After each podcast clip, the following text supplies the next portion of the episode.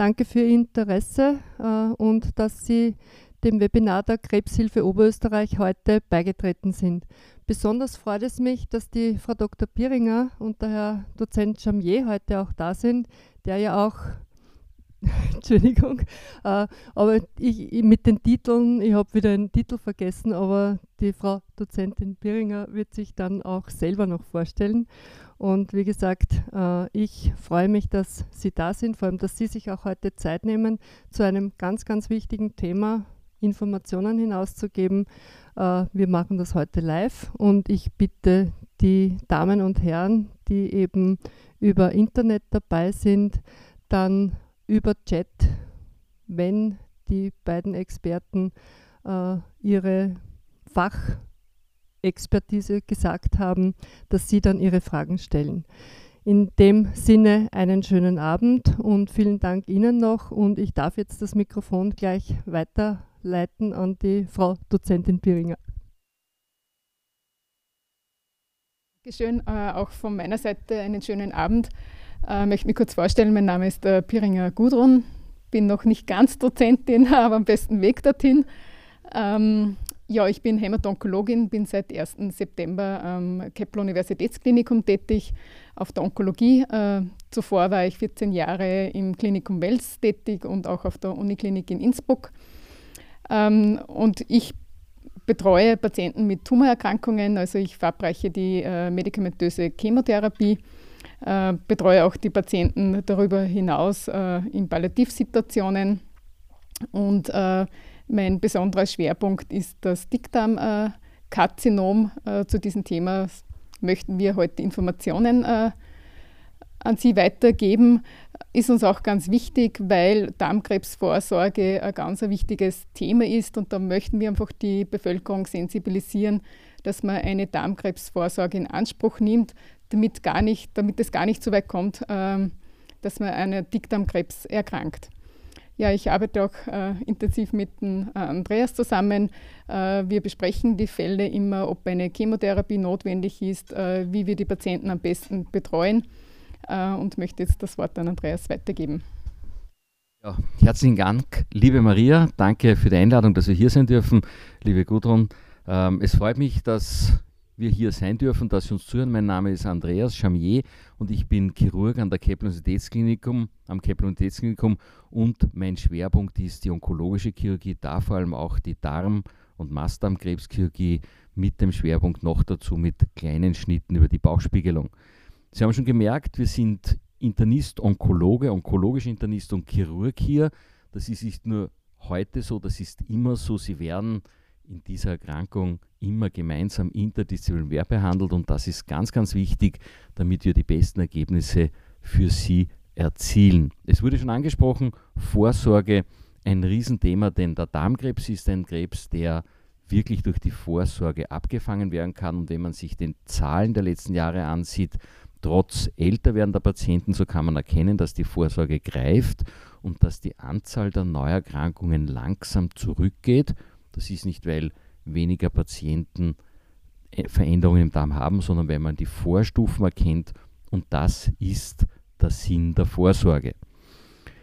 Soweit die Einführung aus meiner Seite und jetzt frage ich einfach einmal die Gudrun, was wäre denn ein guter Zeitpunkt zur Vorsorge zu gehen? Ja, die aktuellen Empfehlungen sind, äh, dass Patienten ab dem 50. Lebensjahr eine Vorsorgekoloskopie durchführen. Wenn in der Familie gehäuft Darmkrebs auftritt, dann soll die Vorsorgeuntersuchung zehn Jahre vor dem Indexpatienten stattfinden. Und ab dem 40. Lebensjahr wird empfohlen, im Rahmen einer gesunden Untersuchung ein Test auf äh, okkultes Blut, das heißt auf verstecktes Blut durchzuführen. Das ist ein Stuhltest, den man zu Hause machen kann oder beim äh, Arzt durchführen kann. Der wird ab dem 40. Lebensjahr empfohlen und die Dickdarmspiegelung äh, ab dem 50. Äh, Lebensjahr. Jetzt haben natürlich viele Patienten Angst vor der Dickdarmspiegelung und machen vielleicht die Untersuchung nicht. Äh, könntest du vielleicht sagen, wie so eine Dickdarmspiegelung durchgeführt wird? Eine Dickdarmspiegelung, ich verstehe die Ängste, aber sie sind nicht berechtigt. Die, das Unangenehmste ist eigentlich das Trinken. Man muss eine Salzwasserlösung trinken, die schmeckt nicht sehr gut, zwei bis drei Liter. Die Untersuchung selbst erfolgt eigentlich in modernen Zentren als sogenannte sanfte Endoskopie. Das heißt, man bekommt eine Sedierung, eine Spritze, das ist keine Narkose, aber man ist vom Beginn der Untersuchung weg und am Ende der Untersuchung ist man wieder munter und voll fit. Das heißt, man spürt die Untersuchung nicht und im Regelfall dauert so eine Untersuchung 15, 10 bis 15 Minuten. Ja, ähm, die Vorsorge wurde angesprochen. Der Bluttest auf okkultes Blut, wenn man rotes Blut am Toilettpapier hat oder rotes Blut in der Muschel hat, am Stuhl drauf, dann bringt der Test natürlich nichts mehr, weil dann sieht man ja das Blut schon, dann wird der Test in jedem Fall positiv sein. Eines ist ganz wichtig, wenn man Blut hat, ein helles oder ein dunkleres am Papier oder in der Muschel oder am Stuhl, man darf sich nicht mit Hämorrhoidengedanken zufrieden geben, es muss eine komplette Darmspiegelung bis zum Anfang des Dickdarms erfolgen. Alles andere ist sinnlos. Genau, äh, die Vorsorgeuntersuchung äh, macht wirklich Sinn, weil im Rahmen der Vorsorgeuntersuchung können schon äh, Vorstufen von Darmkrebs äh, entfernt werden. Und das ist genau das, wofür die Vorsorgekoloskopie so wichtig ist. Die meisten, also eine Vorsorgekoloskopie wird ja bei Patienten durchgeführt, die keine Beschwerden haben.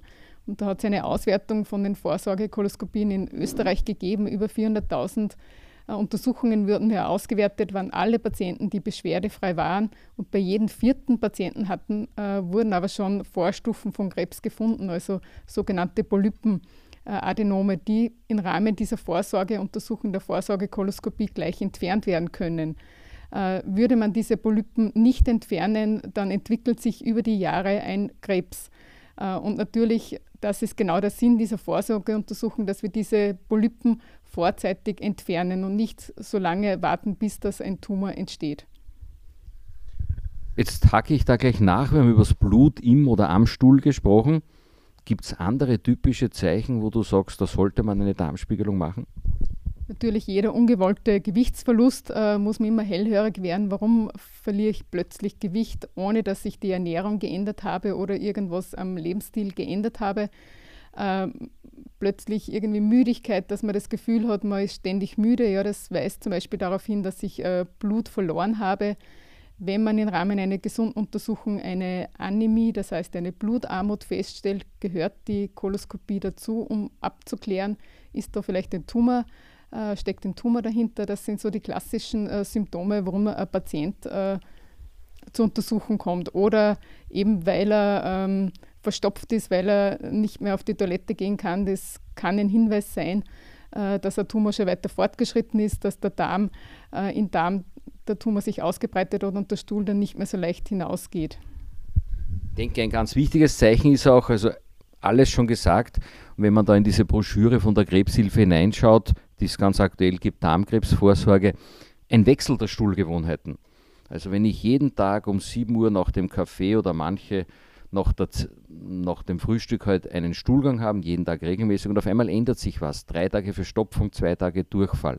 Das wäre, denke ich, auch so ein typisches Zeichen, wo vielleicht schon eine Engstelle da ist. Genau, weil dann verflüssigt sich quasi der Stuhl und wenn er flüssig ist, dann mag er durch die Engstelle wieder durchgehen.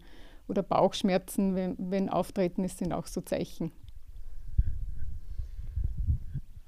Damit man sich ein bisschen die Qualität der Koloskopie vorstellen kann, vergleiche ich das immer gern mit der Champions League. Sie kennen vielleicht die Semester in unserem Alter oder älter, die alten Röhrenfernseher, wo man noch einen Drehknopf, zwei Antennen hatte, wie das Bild da war und wie in den sozusagen modernsten Flachbildschirmen das Bild jetzt ist. Genauso hat sich natürlich die Endoskopie weiterentwickelt. Die Geräte sind mit Full HD auf alle Fälle, manche schon mit 4K, das heißt einer ganz großen Auflösung, wo man auch die Möglichkeit hat, fast mikroskopisch die Oberfläche von einem Polypen zu erkennen und zu beurteilen, ob da Krebszellen oder ob das eine Vorstufe von einem Krebs ist oder nicht. Also die Qualität ist hier schon so, so gut, dass man wirklich eine, eine ganz tolle Qualität und, und Vorhersagekraft im Rahmen so einer Untersuchung hat. Was passiert jetzt mit einem Polypen, wenn da jetzt ein Polyp ist bei der Darmspiegelung? Dann wird der üblicherweise in der gleichen Sitzung abgetragen. Ich glaube, das in seltenen Fällen äh, nicht möglich, dass man in der gleichen Sitzung abträgt, weil er zum Beispiel an einer Stelle ist, wo man schwierig erreicht oder weil er eine bestimmte Größe überschritten hat oder weil der Patient eine Blutverdünnung äh, eingenommen hat. Aber ansonsten wird er in der gleichen Sitzung äh, abgetragen. Der wird dann vom Pathologen angeschaut, histologisch. Äh, und dann wird äh, beurteilt, ist es wirklich jetzt ein Polyp oder ist vielleicht diese Erkrankung schon oder ist schon ein Krebs äh, vorhanden. Und je nachdem, wie viele Polypen da entfernt worden sind, wie groß diese Polypen äh, sind, äh, richten sich dann die Nachsorgeintervalle. Oder eben, falls ein Krebs rauskommt, auch die Operation. Genau, dann ist die Operation. Und, äh, dann wird der Patient dem Chirurgen äh, vorgestellt, äh, wo man dann die Operation durchführt. Zuvor muss man natürlich auch noch äh, schauen, ob nicht im Körper schon Absiedelungen von der Tumorerkrankung vorhanden sind. Da wird üblicherweise eine Computertomographie von der Lunge und äh, vom Bauch gemacht, um zu schauen, ob hier schon äh, Absiedelungen, sogenannte Metastasen in der Leber oder in der Lunge vorhanden sind. Wie wird jetzt so eine Operation durchgeführt, wenn der Krebs quasi nur auf den Darm beschränkt ist? Wie schaut diese Operation aus?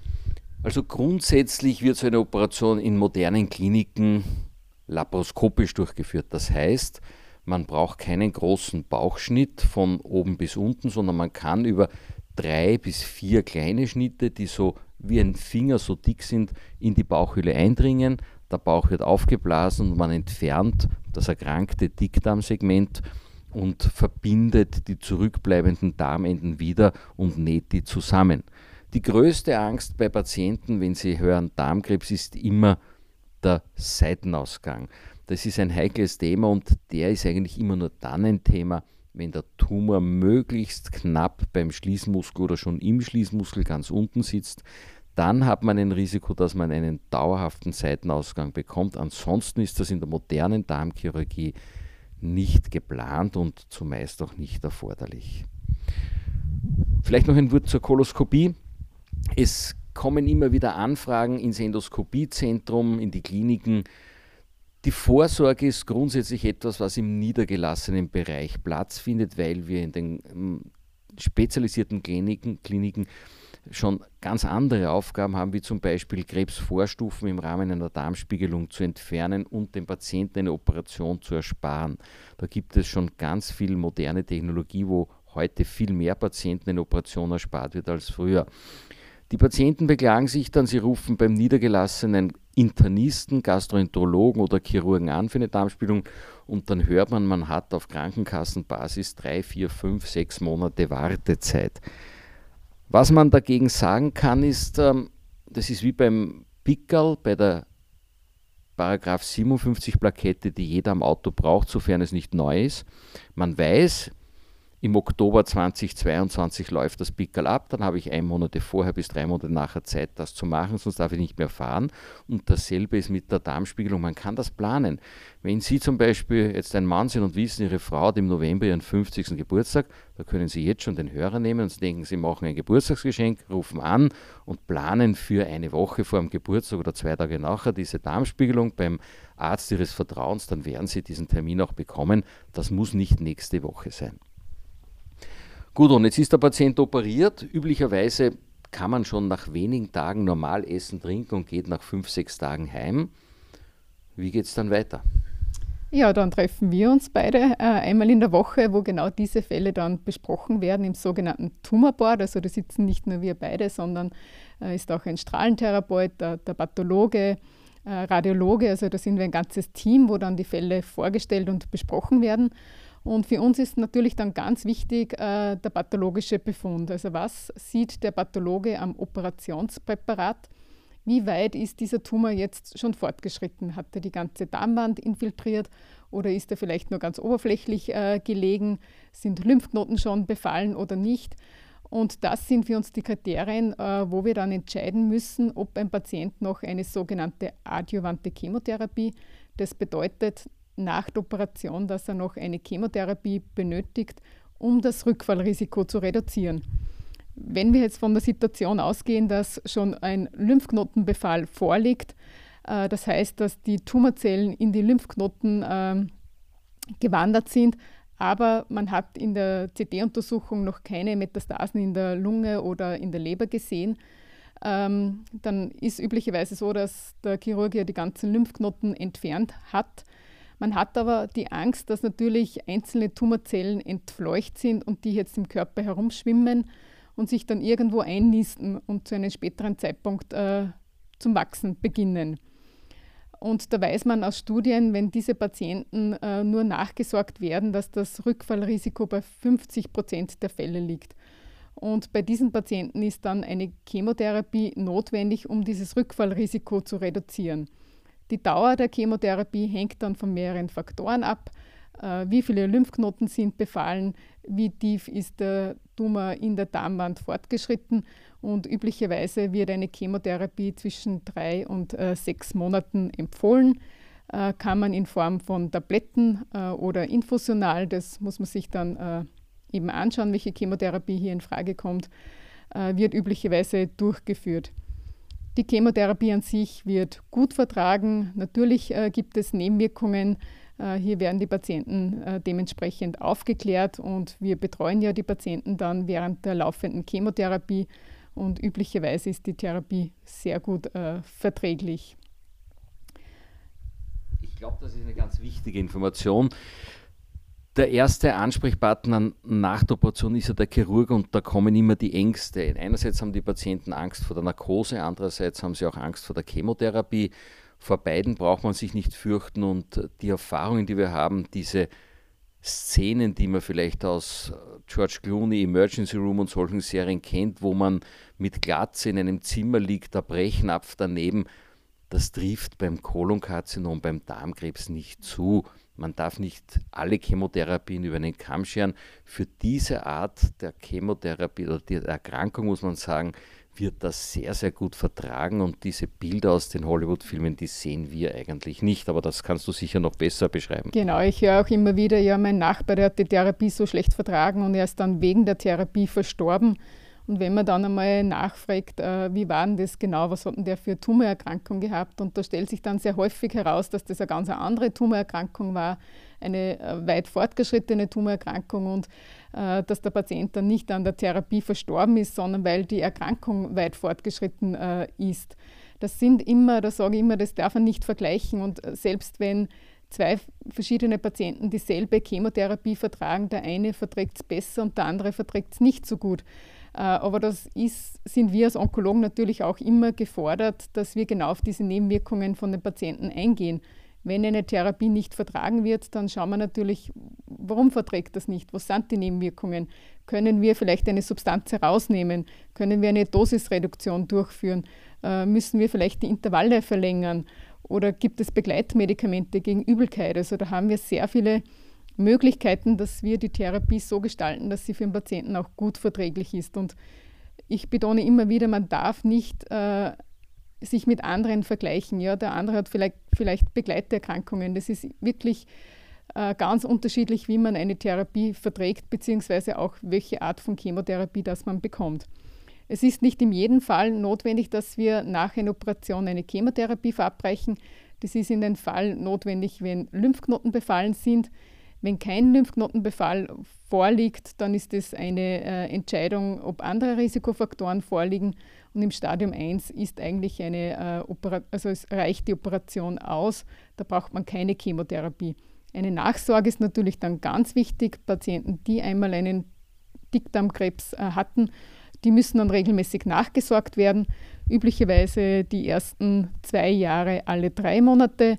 Äh, den zwischen dem zweiten und äh, fünften Jahr dann alle sechs Monate und dann wird jährlich eine äh, Nachsorgeuntersuchung durchgeführt.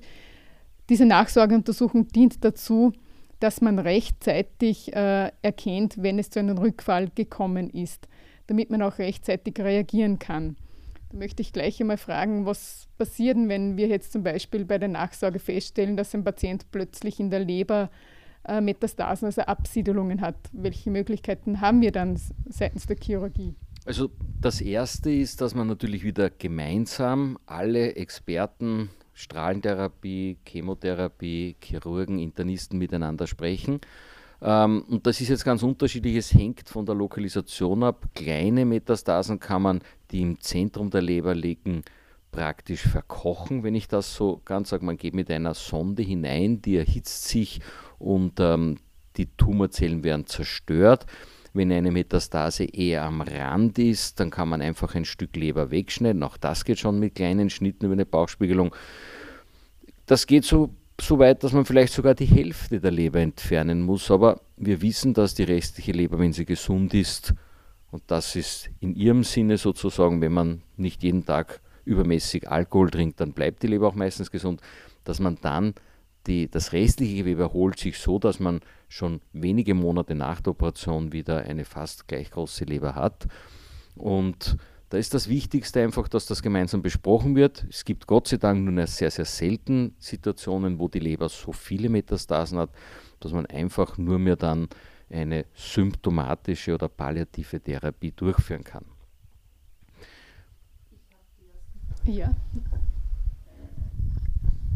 Äh, ich habe bereits hier einige Fragen, also vielen Dank vorweg mal. Ich nehme an, äh, es kommt dann noch einiges dazu. Äh, die erste Frage von der Frau Grünberger ist, welche Parameter bei den Blutwerten weisen auf eine Krebserkrankung hin, beziehungsweise welche Werte sollen zusätzlich bei einem großen Bild, Blutbild ausgewertet werden, damit man eben da drauf schaut? Also üblicherweise in einer gesunden Untersuchung wird einmal ein Blutbild abgenommen und da ist vor allem die Anämie äh, das, was uns alarmiert. Die Anämie, das bedeutet, dass es hier zu einem Blutverlust äh, gekommen äh, ist. Also wenn das unterhalb der Norm ist, muss man sich immer die Frage stellen, warum hat man jetzt einen Blutverlust? Ähm, dann natürlich äh, gehören auch im Rahmen einer gesunden Untersuchung Leberwerte dazu. Ähm, wenn man zum Beispiel schon eine fortgeschrittene äh, Erkrankung, Tumorerkrankung hat, kann es sein, dass die Leber befallen ist und deshalb eben die ähm, Leberwerte erhöht sind. Aber ganz wichtig ist halt die Anämie, dass man frühzeitig dann schon an die Dickdarmspiegelung äh, denkt und dass man da schon nachschaut. Das deutet auf einen Blutverlust hin oder kann eine Ursache Blutverlust sein. Stichwort Eisenstatus. Wird natürlich dann auch überprüft, der Eisenmangel. Da muss man schauen, warum habe ich einen Eisenmangel. Üblicherweise ist der Eisenmangel durch den Blutverlust äh, eben zu erklären. Ähm, gibt aber natürlich auch andere Ursachen, warum dass ich einen Eisenmangel habe. Äh, Frauen, die eine starke äh, Menstruationsblutung zum Beispiel haben oder wenn man sich äh, sehr einseitig ernährt und wenig Fleisch isst, kann es zu einem Eisenmangel kommen. Aber natürlich gehört beim Eisenmangel auch immer untersucht, ist nicht der Blutverlust äh, die Ursache des Eisenmangels. In diesem Zusammenhang vielleicht noch ergänzend, es gibt ja Tumormarker. Das sind Blutbefunde, die speziell für bestimmte Krebsarten dann zutreffen und im Falle einer Erkrankung erhöht sein können. Und es wird manchmal leider solche Tumormarker rein vorsorglich oder weil jemand Gewicht verloren hat, abgenommen und das ist nicht zu empfehlen. Tumormarker können falsch positiv sein zum Beispiel durch Rauchen oder andere Faktoren. Und stellen Sie sich vor, Sie fühlen sich müde, Sie gehen zum Arzt, es wird dann auf Ihren Wunsch ein Tumormarker abgenommen, der ist erhöht, dann beginnt eine Suche nach was, was gar nicht da ist, weil er vielleicht falsch positiv ist. Dann sagt man Ihnen, wir haben nichts gefunden und dann gehen Sie ziemlich verunsichert nach Hause. Tumormarker sind etwas, wenn ein Krebs bewiesen ist, um den Verlauf der Behandlung, das Wirken der Chemotherapie und die Tumorfreiheit zu kontrollieren.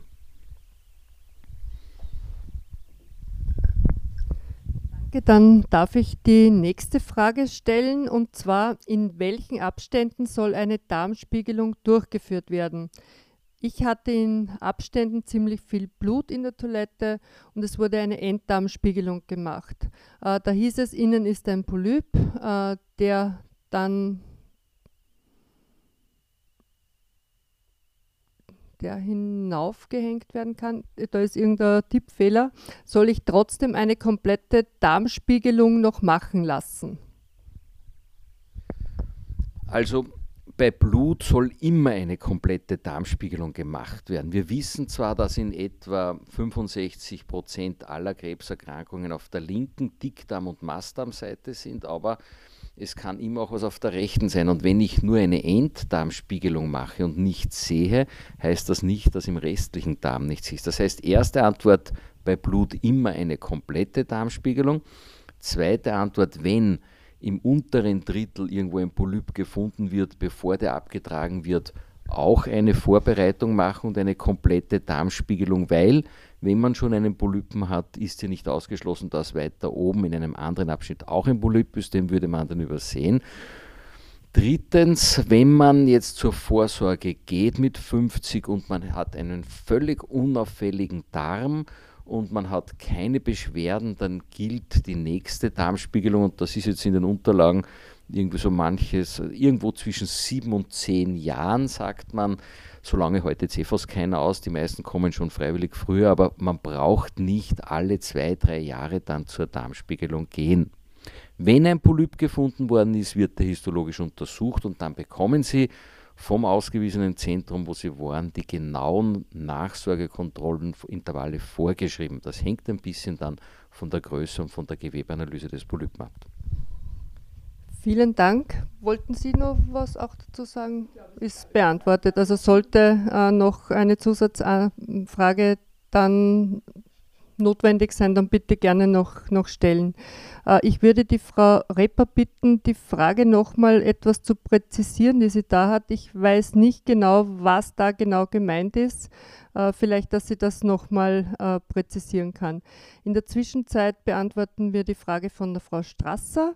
Und zwar kann durch eine jährliche CT-Kontrolle eine Entzündung im Darm festgestellt werden oder nur durch eine Darmspiegelung. Bei mir wurde bei einem MRT zufällig eine leichte Entzündung festgestellt und äh, beim CT nicht. Welche Folgen kann eine Entzündung haben?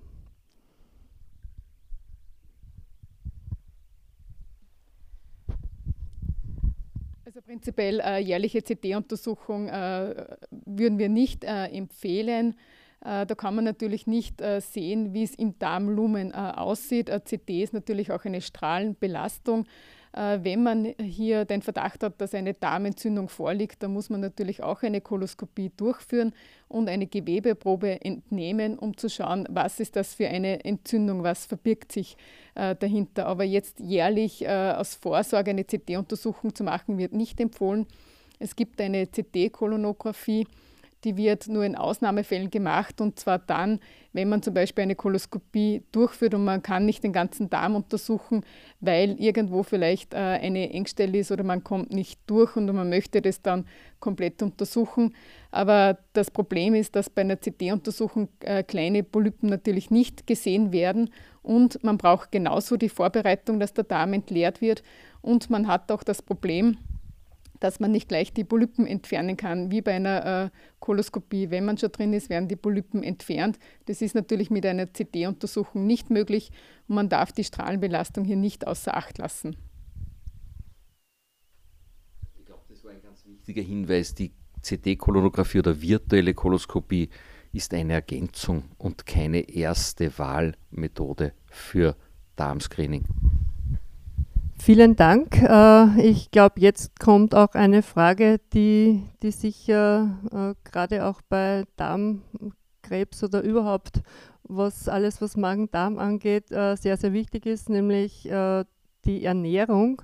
Und zwar ist die Frage hier konkret, wird eine rein vegane Ernährung bei Krebs empfohlen oder welche Ernährungsform wird empfohlen? Beziehungsweise vielleicht kann man hier auch dann äh, gleich nochmal allgemein ähm, auf die Ernährung eingehen, die ja trotzdem unser aller Mutteröl ist. Genau. Also die äh, möchte ich mal äh, unterscheiden, die Ernährung als Vorsorge, damit es gar nicht zu einer Tumorentstehung kommt. Also wir wissen schon, dass ein ungesunder Ernährungsstil äh, Tumorentstehung fördert. Also 20 Prozent der Tumorerkrankungen sind auf einen ungesunden Ernährungsstil zurückzuführen. Äh, man sollte hier nicht in einen Diätwahn äh, verfallen, sondern ich glaube, jeder weiß, was ungesunde Nahrungsmittel sind. Es ist ganz wichtig, eine ausgewogene, gesunde Ernährung. Die WHO empfiehlt 400 äh, Gramm Gemüse täglich, 250 Gramm Obst, das man zu sich nimmt.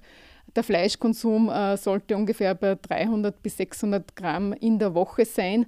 Äh, da sind wir Europäer deutlich über den Durchschnitt. Also wenn man das hochrechnet, 300 bis 600 Gramm in der Woche, das entspricht 31 Kilo äh, im ganzen Jahr. Und wenn man sich aber den Durchschnitt in Europa ansieht, dann sind wir bei einem Fleischkonsum von über 60 Kilogramm.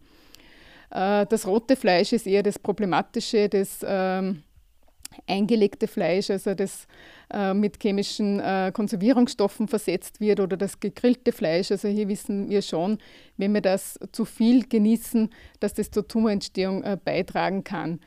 Äh, Fisch ist natürlich sehr gesund. Die, äh, die Mittelmeerkost, wie man es äh, so schön ausdrückt, ist einfach von Vorteil. Aber man soll jetzt nicht in einen Diätwahn verfallen und sich nur vegan ernähren oder nur sehr einseitig. Also die Mischung äh, ist ganz wichtig und natürlich, woher die äh, Nahrungsmittel kommen. Also regionale Produkte, wo wir weiß, wo, wissen, wo sie herkommen, dass sie äh, nicht gespritzt sind, das ist einfach ganz wichtig. Aber natürlich äh, darf man sich auch mal eine Sünde erlauben und einmal was essen, was man vielleicht weiß, das ist nicht so gesund. Und wenn man jetzt auf das Thema eingeht, wenn ich jetzt eine Krebserkrankung habe, dann hören wir immer von den Patienten, jetzt möchte ich den Tumor aushungern. Das ist ein Blödsinn. Ja. Das gibt es nicht, dass man den Tumor aushungern kann. Ähm, mir blutet oft das Herz, wenn ich dann Patienten sehe, die schon eine fortgeschrittene Tumorerkrankung haben, von vornherein schon sehr abgemagert sind und dann sich ganz einseitig ernähren, weil sie den Krebs jetzt nicht ernähren äh, wollen. Also das funktioniert leider nicht. Ich sage immer zu den Patienten, bitte ernähren Sie sich äh, gesund, essen Sie das, was Ihnen schmeckt, äh, in Natürlich ungesunde Sachen sollte man vermeiden, äh, aber dass man jetzt dort komplett auf Süßes verzichtet, nur dass man dem Tumor kein Zucker gibt, das funktioniert leider nicht. Vielen Dank. Zum Thema Ernährung vielleicht in eigener Sache der Krebshilfe noch etwas dazu. Also sollten Sie auch hier Fragen haben, was Ernährung angeht oder Probleme, gerade auch durch eine Erkrankung oder jemanden kennen, der eine hat. Wir haben hervorragende äh, Diätologinnen und Ernährungsexpertinnen, die eben auch spezialisiert sind, äh, durch eine Erkrankung zu begleiten. Also wie gesagt, Sie können sich auch gerne zu diesem Thema bei uns bei der Krebshilfe äh, melden und wir haben auch Broschüren dazu und wir arbeiten auch gerade daran, Sie haben es jetzt gesagt, äh, Mangelernährung bei solchen Dingen, auch hier Rezepte zur Verfügung zu stellen, eben gerade mit unserer Diätologin, weil wir eben auch möchten, dass wir alle, die hier betroffen sind, bestmöglich unterstützen können. Vielleicht noch eine Frage dazu. Vitamin C wird so ein krebszellenprotektiver Effekt nachgesagt. Ähm, soll man, muss man jetzt hochdosiert Vitamin C zuführen? Ähm, stimmt das und ähm, wie kommt man als Patient oder als normal essender Mensch zu viel Vitamin C? Also hochdosiert äh, Vitamin C wird nicht empfohlen, also hat jetzt keine äh, Auswirkung, dass man weniger Tumor äh, entsteht. Ich weiß, viele Patienten machen das immer, dass sie dann zum Hausarzt gehen und in sehr hohen Dosen äh, Vitamin C zu sich äh, nehmen oder in Form von Infusionen. Äh, das wird nicht empfohlen. Also diese Effekte äh, sind nicht belegt, dass man durch hochdosiertes Vitamin C äh, die Tumorentstehung verhindern kann. Also vitaminreiche Nahrung ja, ist wichtig, aber nicht überdimensioniert. Vielen Dank. Dann darf ich die nächste Frage stellen und zwar, äh, was kann man machen, wenn bei der Darmspiegelung nicht alles eingesehen wurde, weil anscheinend eine Engstelle war? Ich wurde zur CT-Untersuchung geschickt. Sieht man da auch alles? Es ist eine sehr häufige Situation, dass der Dickdarm einen Knick macht äh, oder vielleicht tatsächlich eine Geschwulste ist und man kommt mit der Darmspiegelung nicht vorbei.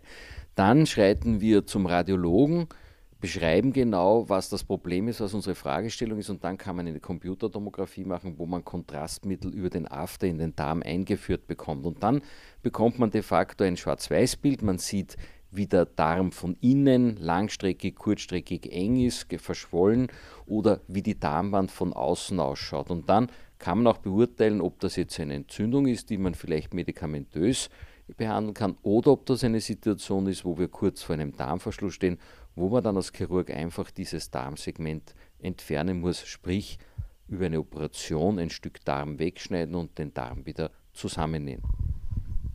Vielen Dank. Äh, und die nächste Frage ist von der Frau Stadler. Sie schreibt, ich ernähre mich äh, ballaststoffreich und gesund und trotzdem innerhalb von acht Monaten neuerlich drei neue sessile serratierte Anedome aufgetreten, Größe 8 mm bzw. 9 mm, also neu gewachsen. Ist das eine Veranlagung? Und die nächste Frage, wie entstehen bzw. sind chronisch entzündliche Infiltrate? Oder sind das, nehme ich mal an. Also was ich vorher schon äh, gesagt habe oder vermitteln wollte, also mit Ernährung alleine können wir keine Krebsentstehung verhindern. Ernährung äh, ist schon ein Faktor, wenn man sich gesund ernährt, dass man es reduzieren kann, aber man kann es nicht hundertprozentig äh, verhindern. Ich habe auch immer wieder Patienten, die dann sagen, ich habe mir ein ganzes Leben lang äh, nur gesund ernährt und habe jetzt trotzdem einen Krebs. Also man kann das Risiko reduzieren, aber nicht hundertprozentig äh, verhindern. Wenn natürlich hier äh, immer wieder äh, Polypen auftreten oder so sessil äh, serratierte Adenome, die müssen natürlich histologisch untersucht werden. Und ob hier eine äh, genetische Veranlagung vorliegt, äh, muss man eine hum humangenetische Beratung aufsuchen. Man muss schauen, hat es in der Familie schon Fälle gegeben, liegt hier vielleicht eine Mikrosatelliteninstabilität vor. Äh, da gibt es gewisse Kriterien, wo es dann einen Hinweis gibt, dass hier vielleicht eine familiäre Belastung äh, vorliegt. Aber natürlich, wenn hier in kürzesten Abständen immer wieder äh, Adenome auftreten, dann muss man da sehr engmaschig die Koloskopien durchführen, damit auch diese Adenome entfernt werden und immer angeschaut werden, äh, was verbirgt sich genau hinter diesen Adenomen. Vielen Dank. Die nächste Frage, die ich hier habe, ist von der Frau Repper. Sie schreibt, ich hatte Dickdarmkrebs äh, und bekam einen Bauchschnitt. Das war 2016. Ich werde demnächst 79 und frage, ob es sinnvoll sein kann, die nächste Darmspiegelung erst in fünf Jahren durchzuführen. Äh, die letzte Darmspiegelung war im September 21.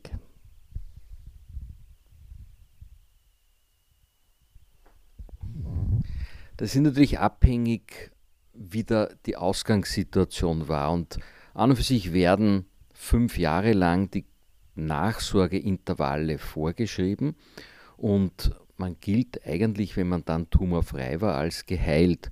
Und natürlich ist es verständlich, dass man dann nicht zehn Jahre warten möchte oder sieben Jahre bis zur nächsten Darmspiegelung.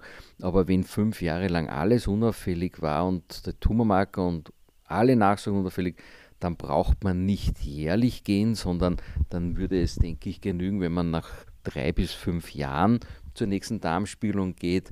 Wahrscheinlich könnte man auch länger warten, aber unsere Erfahrung ist, dass von der psychischen Situation die Patienten das gar nicht so lange aushalten und aber es keinen Grund gibt, jährlich zu gehen, sondern frühestens nach drei Jahren, eher fünf Jahren wieder. Eine Frage noch an die Runde. Ich habe jetzt keine weitere Frage hier mehr im Chat. Also sollten Sie noch Fragen haben, dann bitte ich Sie, die noch zu stellen. Ansonsten habe ich jetzt noch eine Frage, die, die mir so gekommen ist. Also wird Darmkrebs eigentlich ausschließlich äh, eben über die Operation und mit oder, oder mit einer Chemo dann im Anschluss behandelt oder gibt es hier auch noch andere Behandlungsmethoden, wenn ich eben in dem Bereich etwas habe? Prinzipiell ist der Goldstandard natürlich die Operation, also die Entfernung des äh, Tumors und dann ist so äh, abhängig vom Ausbreitungsstadium, wie wir es vorher schon besprochen haben, ob ich überhaupt eine zusätzliche Chemotherapie im lokalisierten Stadium benötige. Wenn der Tumor schon gestreut hat und es liegt eine äh, metastasierte Situation vor, äh, dann kommt es auf den Typ des Tumors drauf an. Also der wird dann histologisch untersucht, ob bestimmte Merkmale vorliegen und nach dem richtet sich die Chemotherapie oder beziehungsweise auch eine Immuntherapie. Äh, beim äh, Rektumkarzinom, also wenn der Tumor ganz tief sitzt, dann kommt auch die Strahlentherapie äh, noch äh, dazu. Da werden die Patienten äh, bekommen dann auch eine Strahlentherapie, um das Lokalrezidiv äh, zu reduzieren. Aber im fortgeschrittenen Stadium gibt es halt verschiedene Möglichkeiten, wie wir den Tumor behandeln, äh, mit Antikörper, mit Chemotherapie kommt auf das Alter drauf an und eben gesagt, wie der Tumor vom Pathologen beschrieben wird, ob bestimmte Mutationen vorliegen oder nicht. Und ganz konkret noch dazu, wir haben noch gar nicht viel über die Strahlentherapie gesprochen, aber die Medizin und die Onkologie entwickelt sich hier so rasant weiter. Gerade beim Mastdarmkrebs, wie schon gesagt, wenn der Tumor ganz unten ist und es noch um eine eher frühere Form ist, gibt es eigentlich erst seit Anfang 2021, seit einem Jahr, für bestimmte Indikationen jetzt auch Konzepte, wo man gar nicht mehr operieren muss, wo man nur Bestrahlung und Chemo unter Anführungszeichen nur, aber wo wir auch wir in der Kepler-Uniklinik Patienten schon betreuen, die gar nicht mehr operiert werden, weil der Tumor weggegangen ist und in der Nachsorge auch nicht mehr gekommen ist. Das gibt es, aber davon jetzt nicht für jeden Patienten, sondern für bestimmte Konstellationen in frühen Stadien sind wir so weit, dass wir gar nicht mehr jeden operieren müssen natürlich dann fein, wenn es gar nicht erst so weit kommt. Äh, ich habe die nächsten Fragen hier und zwar von der Frau Grünberger. Können die Vertikel zu Darmkrebs führen? Die Vertikel sind im Prinzip Ausstülpungen, die im Darm vorhanden sind. Da kann es gelegentlich einmal zu Blutungen kommen oder zu Entzündungen, aber sie neigen jetzt nicht äh, dazu, dass diese Endarten bösartig werden. Und die Frage von der Frau Stadler ist, gibt es ein optimales Trinkverhalten? Also sprich, wann, wie viel, kalt oder warm, äh, beeinflusst das auch? Nein, also prinzipiell zwei bis drei Liter Flüssigkeit am Tag ist äh, empfohlen. Ähm, aber da gibt es jetzt nicht, ob es kalt oder warm sein soll. Ich glaube, das muss jeder für sich entscheiden, wie er, wie er seine Getränke zu sich nehmen möchte. Dankeschön. Äh, eine die Frau Fenneberger schreibt, eine Bekannte hatte eine Darmoperation und jetzt einen Dauerseitenausgang und immer wieder Brüche an der operierten Stelle. Wie kommt es zu so etwas? Also der dauerhafte Seitenausgang kann mehrere Gründe haben. Der kann den Grund haben, dass der Krebs sehr tief unten beim Schließmuskel gelegen hat. Der kann aber auch den Grund haben, dass vielleicht die Patientin schon inkontinent war und da ist ein Seitenausgang etwas, wo man viel mehr im Alltag integrierbar ist oder sozusagen das besser versorgbar ist, als wenn man keinen Seitenausgang hat und der Stuhl unkontrolliert durchrennt. Also das kann mehrere Gründe haben. Ähm, die zweite Frage war, wie man Brüche auf der Bauchdecke bekommt. Also wenn man große Bauchschnitte hat und eine fortgeschrittene Krebserkrankung, dann ist man natürlich auch geschwächt und dann kann es, das ist leider so, nach einem auch perfekten Verschluss der Bauchdecke durch verschiedene Ursachen, durch Husten, durch Heben oder eine Wundinfektion zu einer ähm, Beeinträchtigung der Wundheilung kommen. Herr und Frau Österreicher sind vielerorts auch übergewichtig, auch das spielt mit, Diabetes spielt mit, Rauchen spielt mit, das sind alles Faktoren, die dann dazu führen, dass sich nach der Operation Monate bis Jahre ein Bruch ausbildet. Durch den Einsatz der Bauchspiegelungstechnik sehen wir das eigentlich nicht mehr, weil die Schnitte so klein sind. Das ist sicher dann weniger invasiv und heilt natürlich auch schneller. Äh, das verstehe ich sogar als Laie.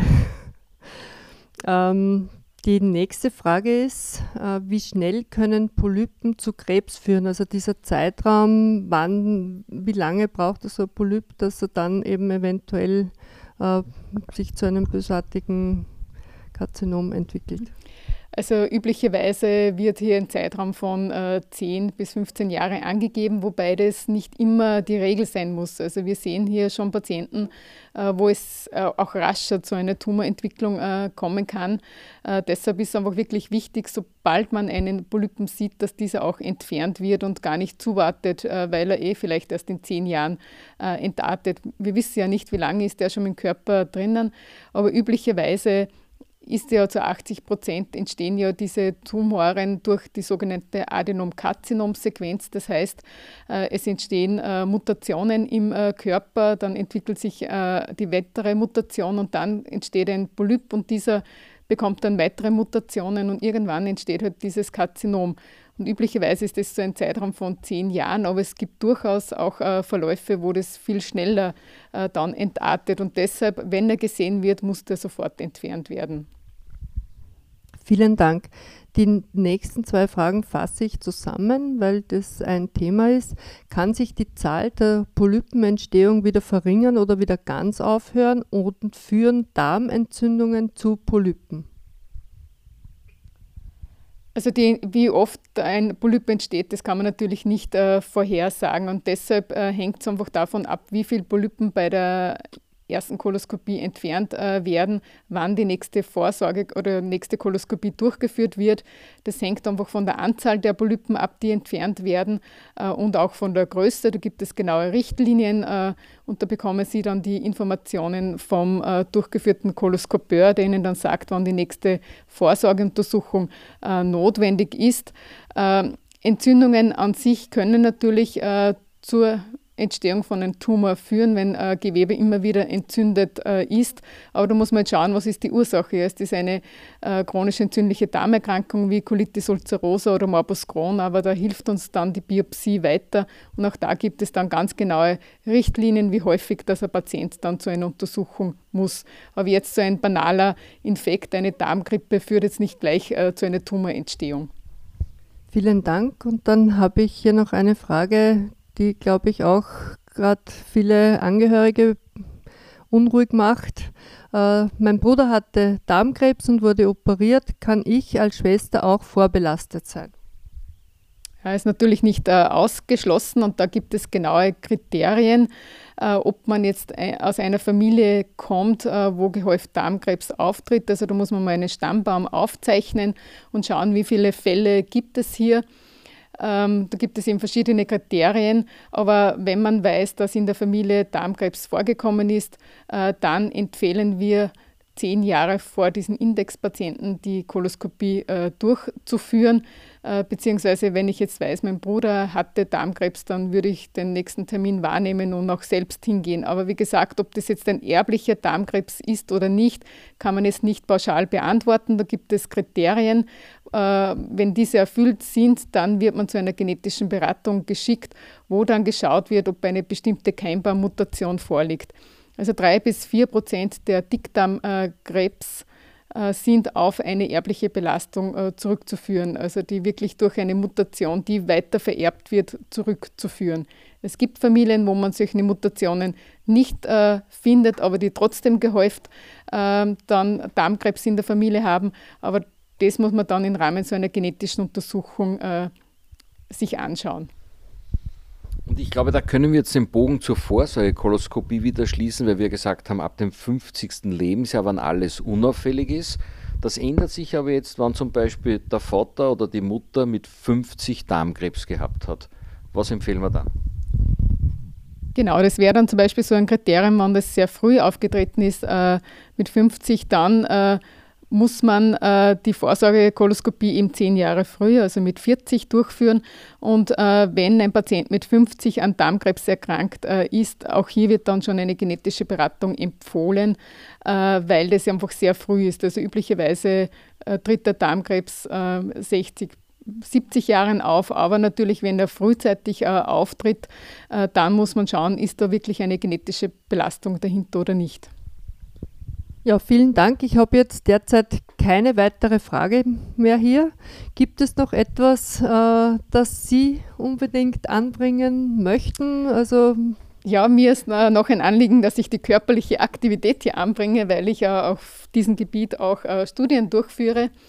Und zwar wissen wir, dass wir durch körperliche Aktivität äh, die Entstehung von äh, Dickdarmkrebs oder Brustkrebs äh, reduzieren können. Da gibt es ausreichend Daten. Äh, generell, wenn man körperliche Aktivität durchführt, zum Beispiel eine Viertelstunde jeden Tag, dann führt das dazu, dass man eine drei Jahre le äh, längere Lebenserwartung hat als Patienten, die das nicht durchführen. Und die Entstehung von so Polypen kann man um 25 Prozent äh, reduzieren. Und wenn es dann trotzdem äh, zum Auftreten von Dickdarmkrebs gekommen ist, da gibt es eben auch schon ganz gute Beobachtungsstudien, die zeigen, dass wir dann, wenn der Patient operiert worden ist, eine Chemotherapie bekommen hat, äh, das Rückfallrisiko reduzieren kann, wenn man regelmäßig Sport macht. Und hier wird aktuell von der WHO empfohlen, dass man 150 Minuten äh, körperliche Aktivität äh, in der Woche durchführt. Äh, wenn man sehr intensiven äh, Sport macht, dann reichen 75, Prozent, 75 äh, Minuten aus.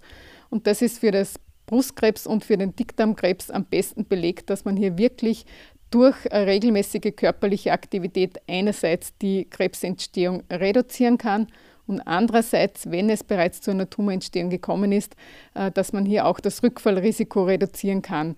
Das sind immer so die Fragen, die wir von den Patienten am Schluss bekommen. Ja, wir betreuen sie ja dann äh, drei bis sechs Monate während der Chemotherapie und am Schluss kommt dann die Frage, ja, was kann ich denn jetzt wirklich selbst dazu beitragen, damit der Krebs nicht mehr zurückkommt?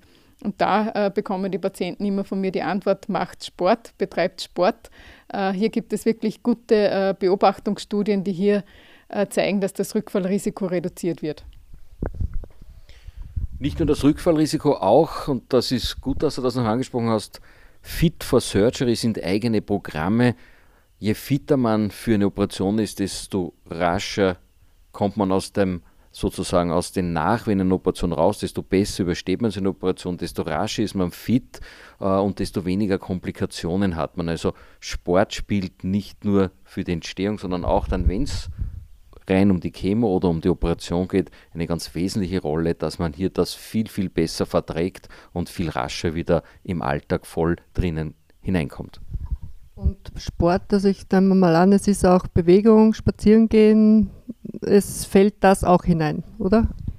Genau, es ist, äh, soll eine moderate ähm, Aktivität sein. Da versteht man darunter zum Beispiel zügiges Wocken, so dass man halt noch sprechen kann äh, oder laufen oder am Ergometer sitzen, dass man halt hier äh, das äh, Training oder Sport macht. Spazieren gehen alleine ist da zu wenig, also es muss schon so sein, dass der Körper da angeschränkt wird.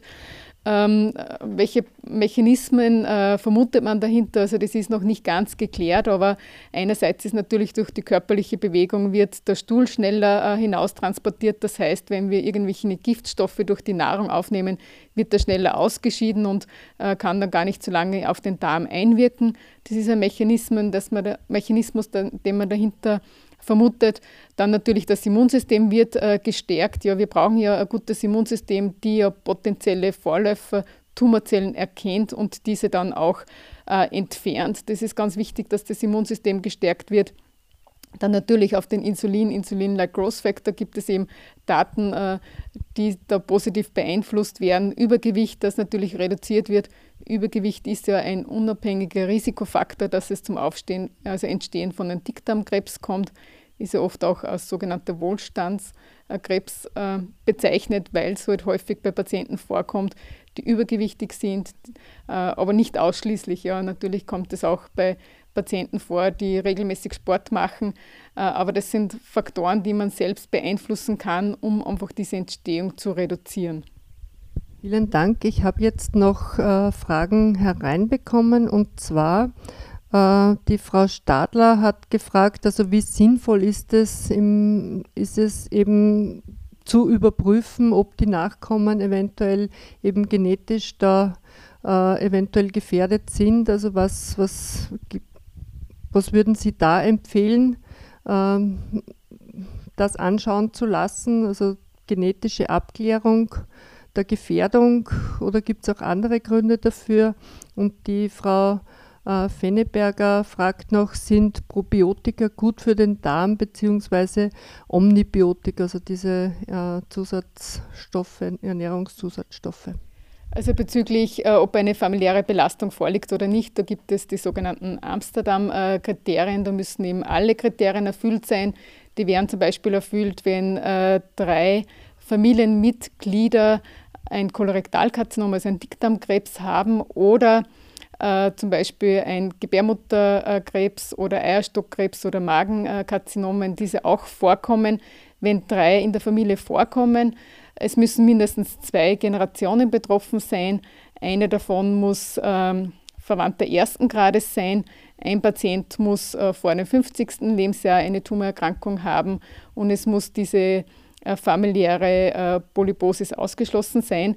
Wenn diese fünf Kriterien erfüllt sind, dann werden die Patienten zu einer äh, genetischen Beratung äh, geschickt, weil da das Risiko dann doch hoch ist, dass hier vielleicht ein familiärer Darmkrebs vorliegt.